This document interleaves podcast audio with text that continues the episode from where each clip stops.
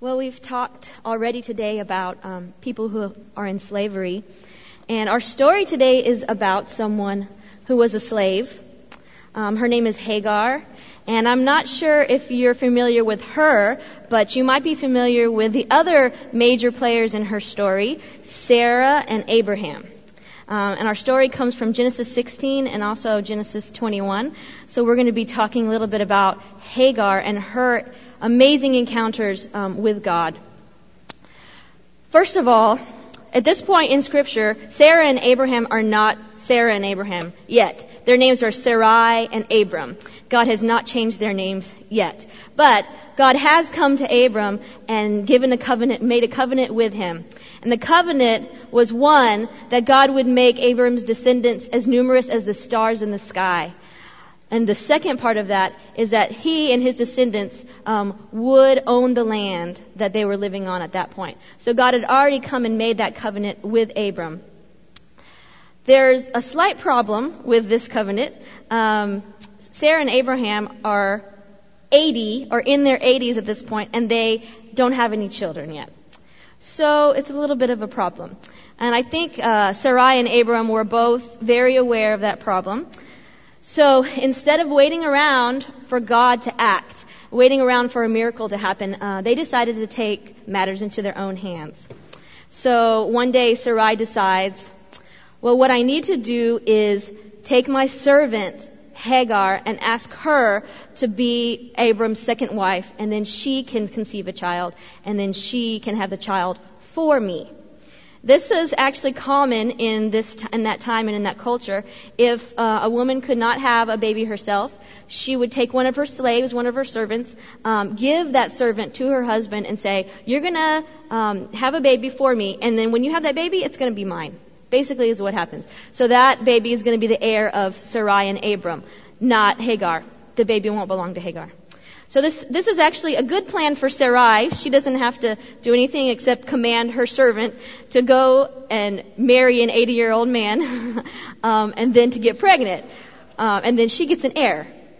But not a very good plan for Hagar. Um, we don't know how old she is or was, but probably very young. Um, and she is forced to marry Abram um, and forced to conceive a child and bear that child and then give that child up. Um, I can't even imagine what that would be like. Um, having two babies of my own to um, go through that pregnancy and then hand the baby over. so it was a hard plan for Hagar, but it works out in Sarah's favor because Hagar goes into Abram's tent, so to speak, and she uh, conceives a child. So Sarah's plan worked, so she was excited. However, there was a wrench in the plan. Hagar, it says, um, it says that after Hagar became pregnant, she looked with contempt on her mistress. That's what the, the scripture says. She looks with contempt on her mistress. Uh, we don't know what that means really. Um, she was not happy with Sarah for some reason, whether that be um, she decided the plan was not a good plan and she wanted to go back on that, or um, maybe she just doesn't like being pregnant and she said, "You did this to me," so she gave uh, Sarah an attitude. I, we don't know exactly what it is, um, but she looked with contempt on her mistress. And having recently been pregnant, um, I don't really blame Hagar at all because it's not a picnic. I'm sure that she was bloated and swollen ankles and and fatigued and nauseous and having heartburn.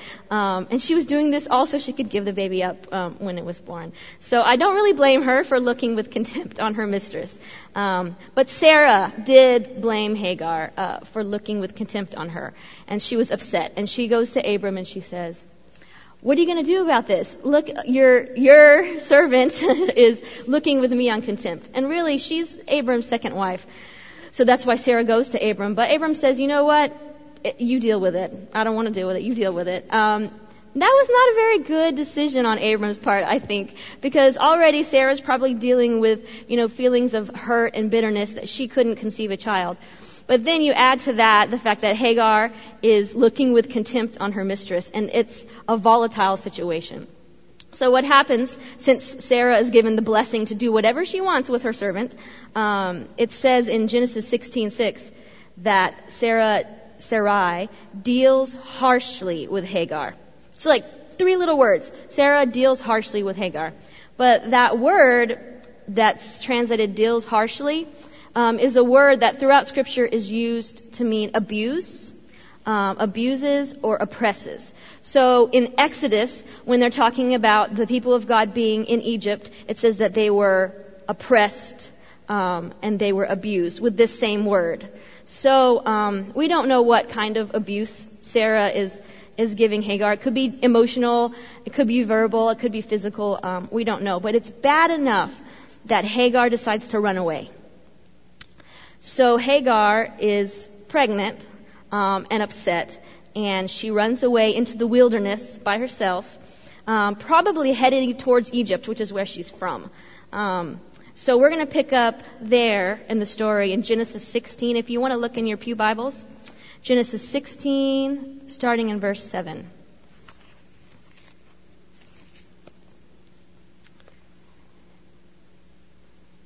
The angel of the Lord found Hagar by a spring of water in the wilderness, the spring on the way to Shur.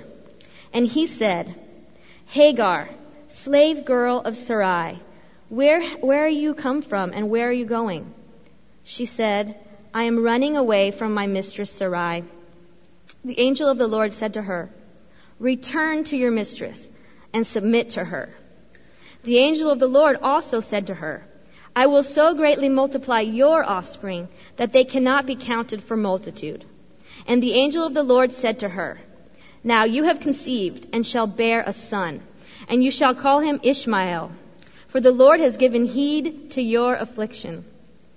He shall be a wild ass of a man, and his hand against everyone, and everyone's hand against him, and he shall live at odds with all his kin. So she named the Lord who spoke to her, You are El Roi. For she said, Have I really seen God and remained alive after seeing him? Therefore the well was called Beer Lahai Roi. It lies between, between Kadesh and Bered. So there's a lot going on in this passage, but I want to highlight several things here. Um, first of all, it says in verse 7 that an angel of the Lord finds her. And throughout the passage, it, it keeps saying angel of the Lord. It's very common actually in scripture when it, when it says the angel of the Lord came to visit someone, that is actually God coming. And we learn that because Hagar later on recognizes that it's God that she's speaking to. And so she ends up naming him and then also marveling at the fact that she's able to see God um, and, and still live. So I'm going to assume that this is not just an angel, a rogue angel on his own. This is God um, coming down to visit um, and talk with Hagar. The second thing I want to highlight is that God comes to her, but then he tells her to go back to Sarah return to your mistress and submit to her. And that is not really the answer that I was looking for from God. Like I wanted God to come and say, okay, I'm going to take you safely back to Egypt and you can go back to your home and your family, um, and everything will be fine. But no, God doesn't do that. Um, and I have, I, I stand here today and tell you I don't know why God does that. But I do think that there is a bigger plan um, working here, that God has a plan, and it, involves Hagar going back um, to Abraham and Sarah and having the baby there. Um, and the hope is, we, we'll find out later, that God does not leave her in that situation. God does come to her again and rescues her. Um, but now, for now, she has to go back. And isn't that an interesting word to us that sometimes we, we don't get um, what we want when we want it? That God says, not now, I have a plan, I'm going to send you somewhere, and don't worry, I'm going to rescue you. So it's a good word for us there. Um, another thing I want to point out is that God does not, though He sends her back uh, into abusive situation, He does not leave her without comfort. Um, he comforts her with a prophecy, and He prophesies that um, that the baby that's in her womb is going to be a boy, is a boy, and that she will call him Ishmael. It's really important to know what Ishmael means in the, in the original language. What it means is God hears. And so what God is telling her is not just, you know, you're blessed because you have a son and this is exciting, but I'm hearing you and I heard you and I will continue to hear you. And it's, um, I think it's, it's something that encourages her as she has to go back, turn around and walk back, um, that God is hearing her and God will continue to heal, to hear her. And then this is the most amazing part of the story. Um, Hagar realizes that she's talking to God, Um, and she names God. She gives God a name. Now, this is almost unprecedented in Scripture. Um, there are people that meet with God. Jacob met with God and wrestled with God, um, and Abram meets with God, and they have given names to the places that they met God with. But then neither of them gave God a name. Like this is the only person that we see giving God a name. And what she names God is El Roi, the God who sees. So she recognized, first of all, that she's seeing God, and she shouldn't be able to live, but she is. But most importantly, that God sees her. Like I heard, I saw one um, person translate it, the God who sees me. And it's personal to her um, that God not just hears her, but sees her and is with her. Um, and I think that's a, a beautiful way to look at God. And the person who, the narrator who tells the story, wants us to realize too um, that Hagar is important in the fact that she names God, and she's not just some character that comes on and off. She's important, and I'm going to tell you a little bit later why. So after this encounter that Hagar has with God, um, she goes back, and it says that she bore her son, and they named him Ishmael. And Abram was 86 years old when that happened. Um, you would think that the story would end there for Hagar, but it doesn't. It picks back up five chapters later um, and 13 years later with another interesting situation. In the 13 years that has passed, um, God came once again to Abram and named him Abraham, so now he's Abraham. Um, and he solidifies the covenant with Abraham by telling him that he needs to circumcise all the males in his household. So he actually circumcises Ishmael, who is 13 years old at the time, because um, he's part of his household. Also, something very important happens. Miracle of miracles. Sarah conceives when she couldn't, she didn't think she could, and she gives birth to a son, um, whom they name Isaac. And really, things have worked out very well for Sarah. Though she couldn't have a baby, she got one heir through her uh, servant, and now she's able to um, conceive and have a child. And so things are going well for her. You would think that she would be satisfied, but um, something happens um, in Genesis 21:9, it says that Sarah saw Hagar's son playing with her son Isaac. Now Isaac's probably about three at this time, and Ishmael's 13. And something in her clicks, and it just made her upset. And she decided she didn't want Ishmael to have any part of the inheritance of Abraham. Like that inheritance goes to her son Isaac, and she doesn't want Ishmael to be there for that. So she goes to Abraham, Abraham and says, I want you to send Hagar and Ishmael away. Um, and the scripture tells us that Abraham was disturbed by this, but um, he ends up agreeing with Sarah and deciding to send um, his second wife and his firstborn son away into the wilderness. so, Abraham gives her bread and a skin of water. That's about it and sends her off to her fate in the wilderness. I, I don't really know what to say at this point. Like that, that whole story is, is, is so interesting. And we, we, we're used to looking at Sarah and Abraham as being these pillars of faith, but they were not perfect. They did some hard things. so it is in, at this point, in um, Hagar's literal and figurative wilderness that she encounters God again. God comes to her. So let's turn to Genesis 21, uh, verse 15, and read there.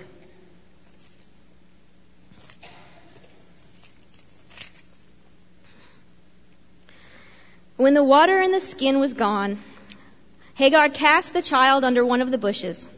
Then she went and sat down opposite him, a good way off, about the distance of a bow shot. For she said, Do not let me look on the death of the child. And as she sat opposite him, she lifted up her voice and wept. and God heard the voice of the boy. And the angel of the Lord called to Hagar from heaven and said to her, What troubles you, Hagar?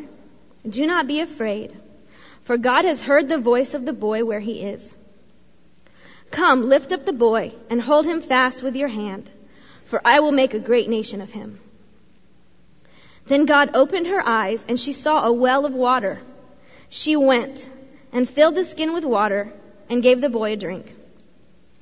and God was with the boy, and he grew up. He lived in the wilderness and became an expert with the bow. He lived in the wilderness of Paran, and his mother got a wife for him from the land of Egypt. Sorry, my voice is going. Actually, water. Yes, thanks. so it works out against all odds that Hagar and Ishmael have a happy ending. Thank you.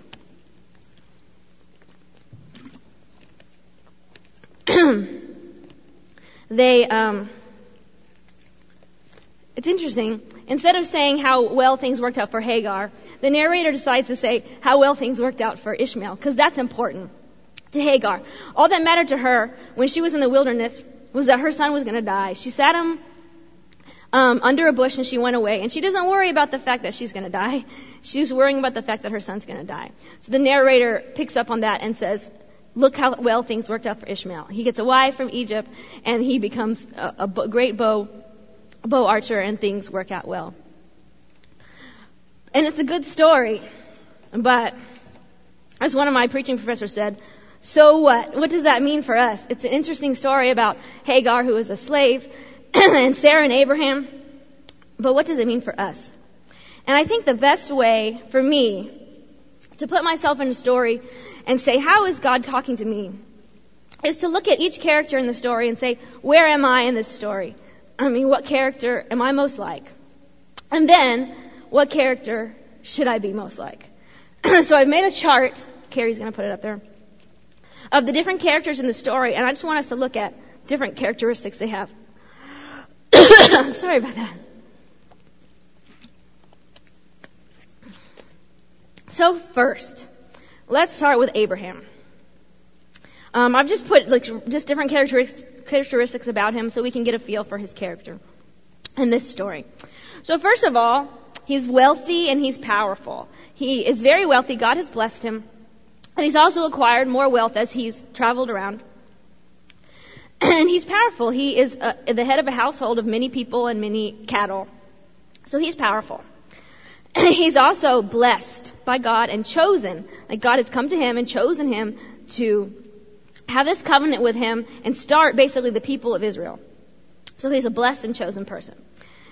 now in this story, he also has, he doesn't display very many good characteristics.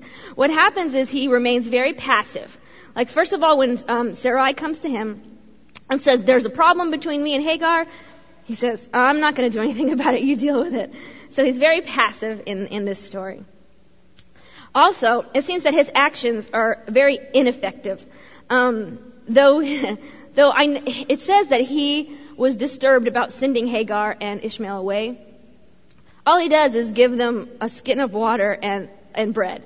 So apparently whatever gesture he's trying to make is not effective. Like she runs out of water and, and is, is um, about to die in the wilderness.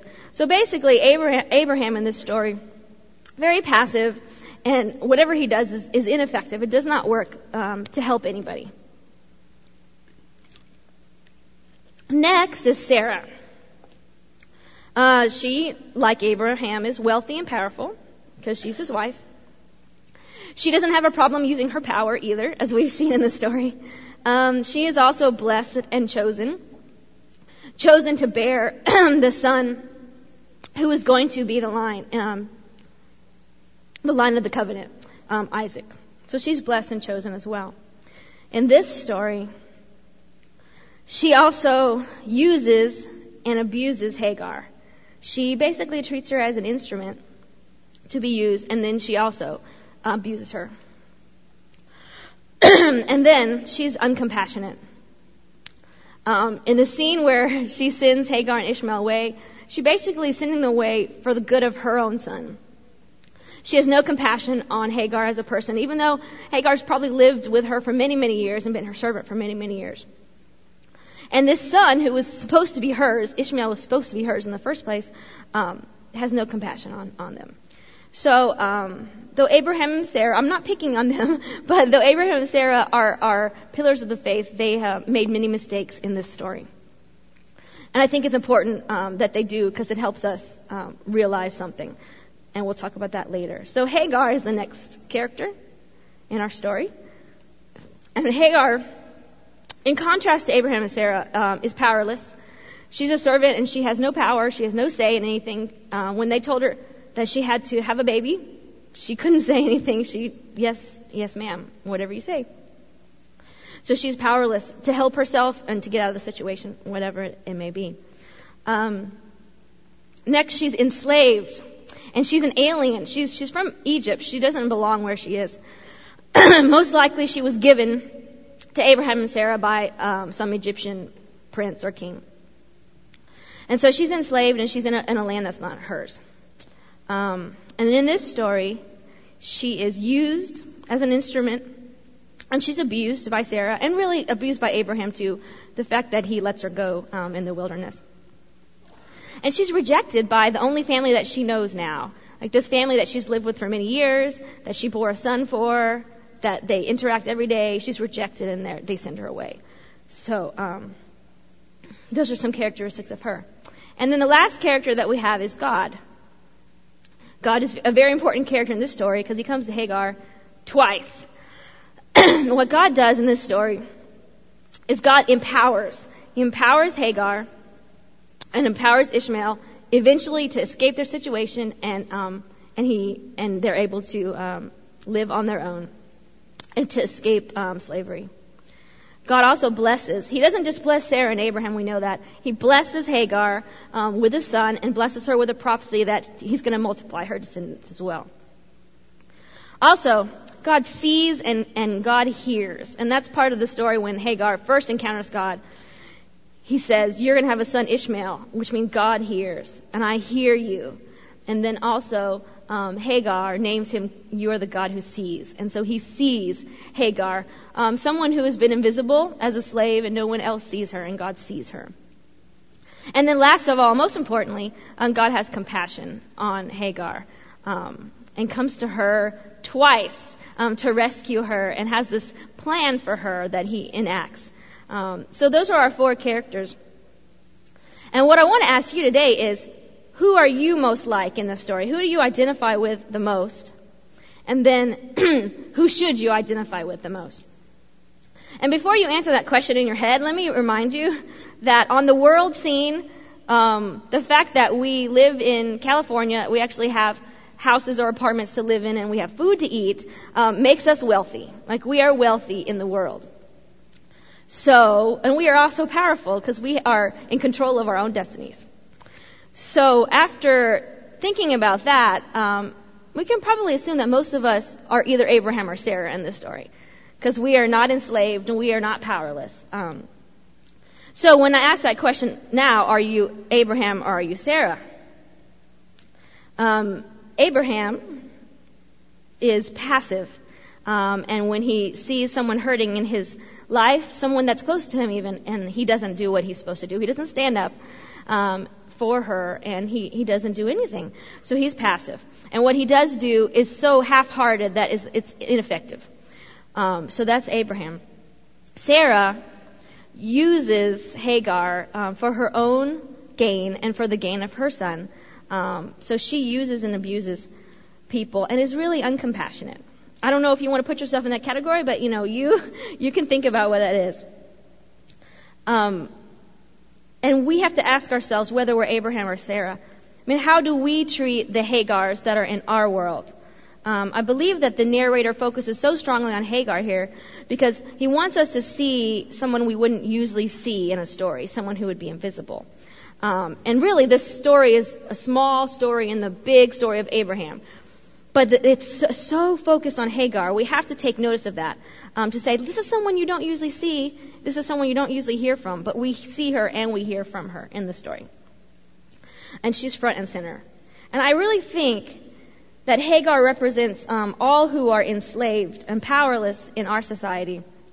Whether it's people that are literally enslaved, like the people that Emancipation Network helps, or people who are emotionally enslaved, whether they have mental illness or they're enslaved to sin, whatever it is, there are people around, all around us that are powerless and enslaved.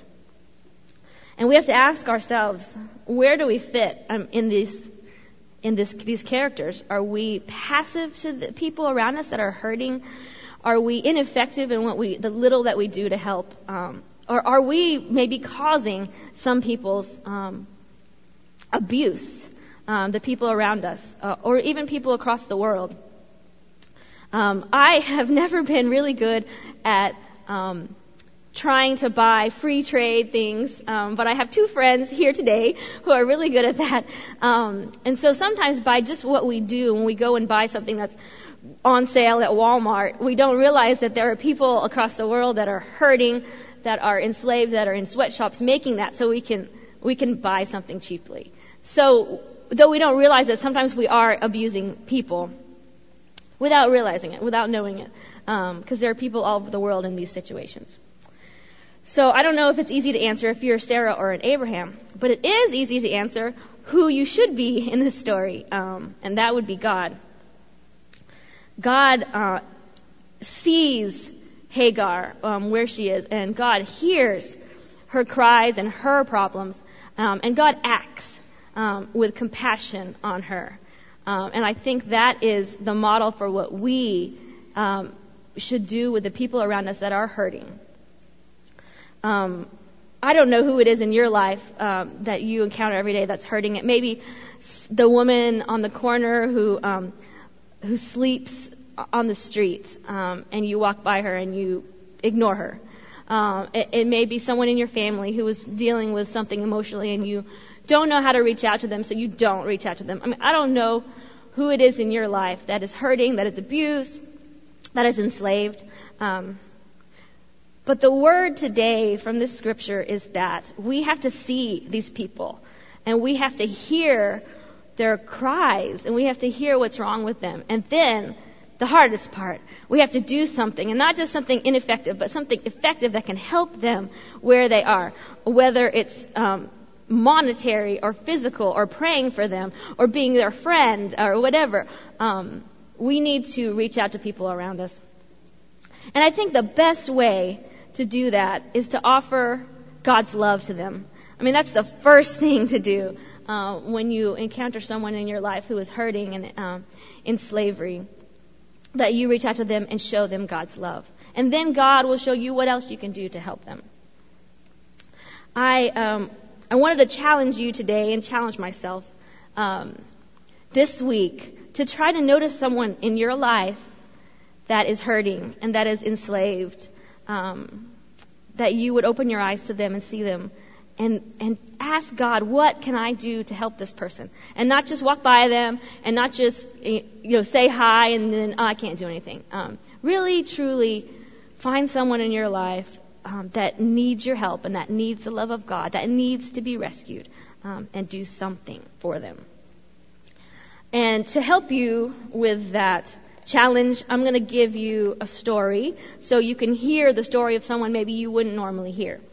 Um, when I asked Charity to come here, I went on different websites for human trafficking and read a whole bunch of testimonies of people who have been trafficked. And I found this one of uh, a 14 year old girl who was trafficked into the United States, here in our own country. And I'm going to read it for you but I need to warn you, it's a, it's a bit explicit, um, and I hope that I'm going to get through it. but um, this is Rose's story. When I was 14, a man came to my parents' house in Veracruz, Mexico, and asked me if I was interested in making money in the United States. He said I could make many times as much money doing the same things that I was doing in Mexico. At the time, I was working in a hotel cleaning rooms, and I also helped around my house by watching my brothers and sisters. He said I would be in good hands and would meet many other Mexican girls there who had taken advantage of this great opportunity. My parents didn't want me to go, but I persuaded them. A week later, I was smuggled into the United States through Texas to Orlando, Florida. It was then the men told me that my employment would consist of having sex with men for money. I had never had sex before, and I had never imagined selling my body. And so my nightmare began. Because I was a virgin, the men decided to initiate me by raping me again and again, to teach me how to have sex. Over the next three months, I was taken to a different trailer every 15 days. Every night, I had to sleep in the same bed in which I had been forced to service customers all day. I couldn't do anything to stop it. I wasn't allowed to go outside without a guard. Many of the bosses had guns. I was constantly afraid. One of the bosses carried me off to a hotel one night where he raped me. I could do nothing to stop him. Because I was so young, I was always in demand with the customers. It was awful. At one point, I became pregnant and was forced to have an abortion. They sent me back to the brothel almost immediately. I cannot forget what has happened. I can't put it behind me. I find it nearly impossible to trust people. I still feel shame. I was a decent girl in Mexico. I used to go to church with my family. I only wish none of this had ever happened.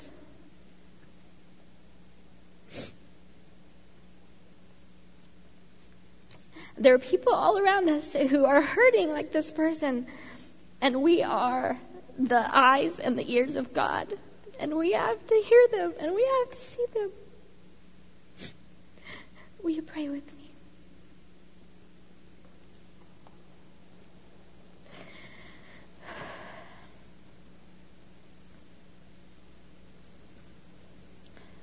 Dear God, we admit that we don't do enough for the people around us who are hurting. We ask you this morning to speak to us and to change our hearts, to open our eyes and open our ears and help us to step out of our self centered lives so that we can make a difference in somebody's life who needs you. And whatever it may be that you have for us to do, we pray that your Holy Spirit will speak to us and help us to do something this week that makes a difference in someone's life who is enslaved. We thank you that you have rescued us already. And we pray that we will be faithful to what you have done to us, and that you, we will go and help others. Help them to know your love, and help rescue them out of their situations. It is in your precious and holy name we pray. Amen.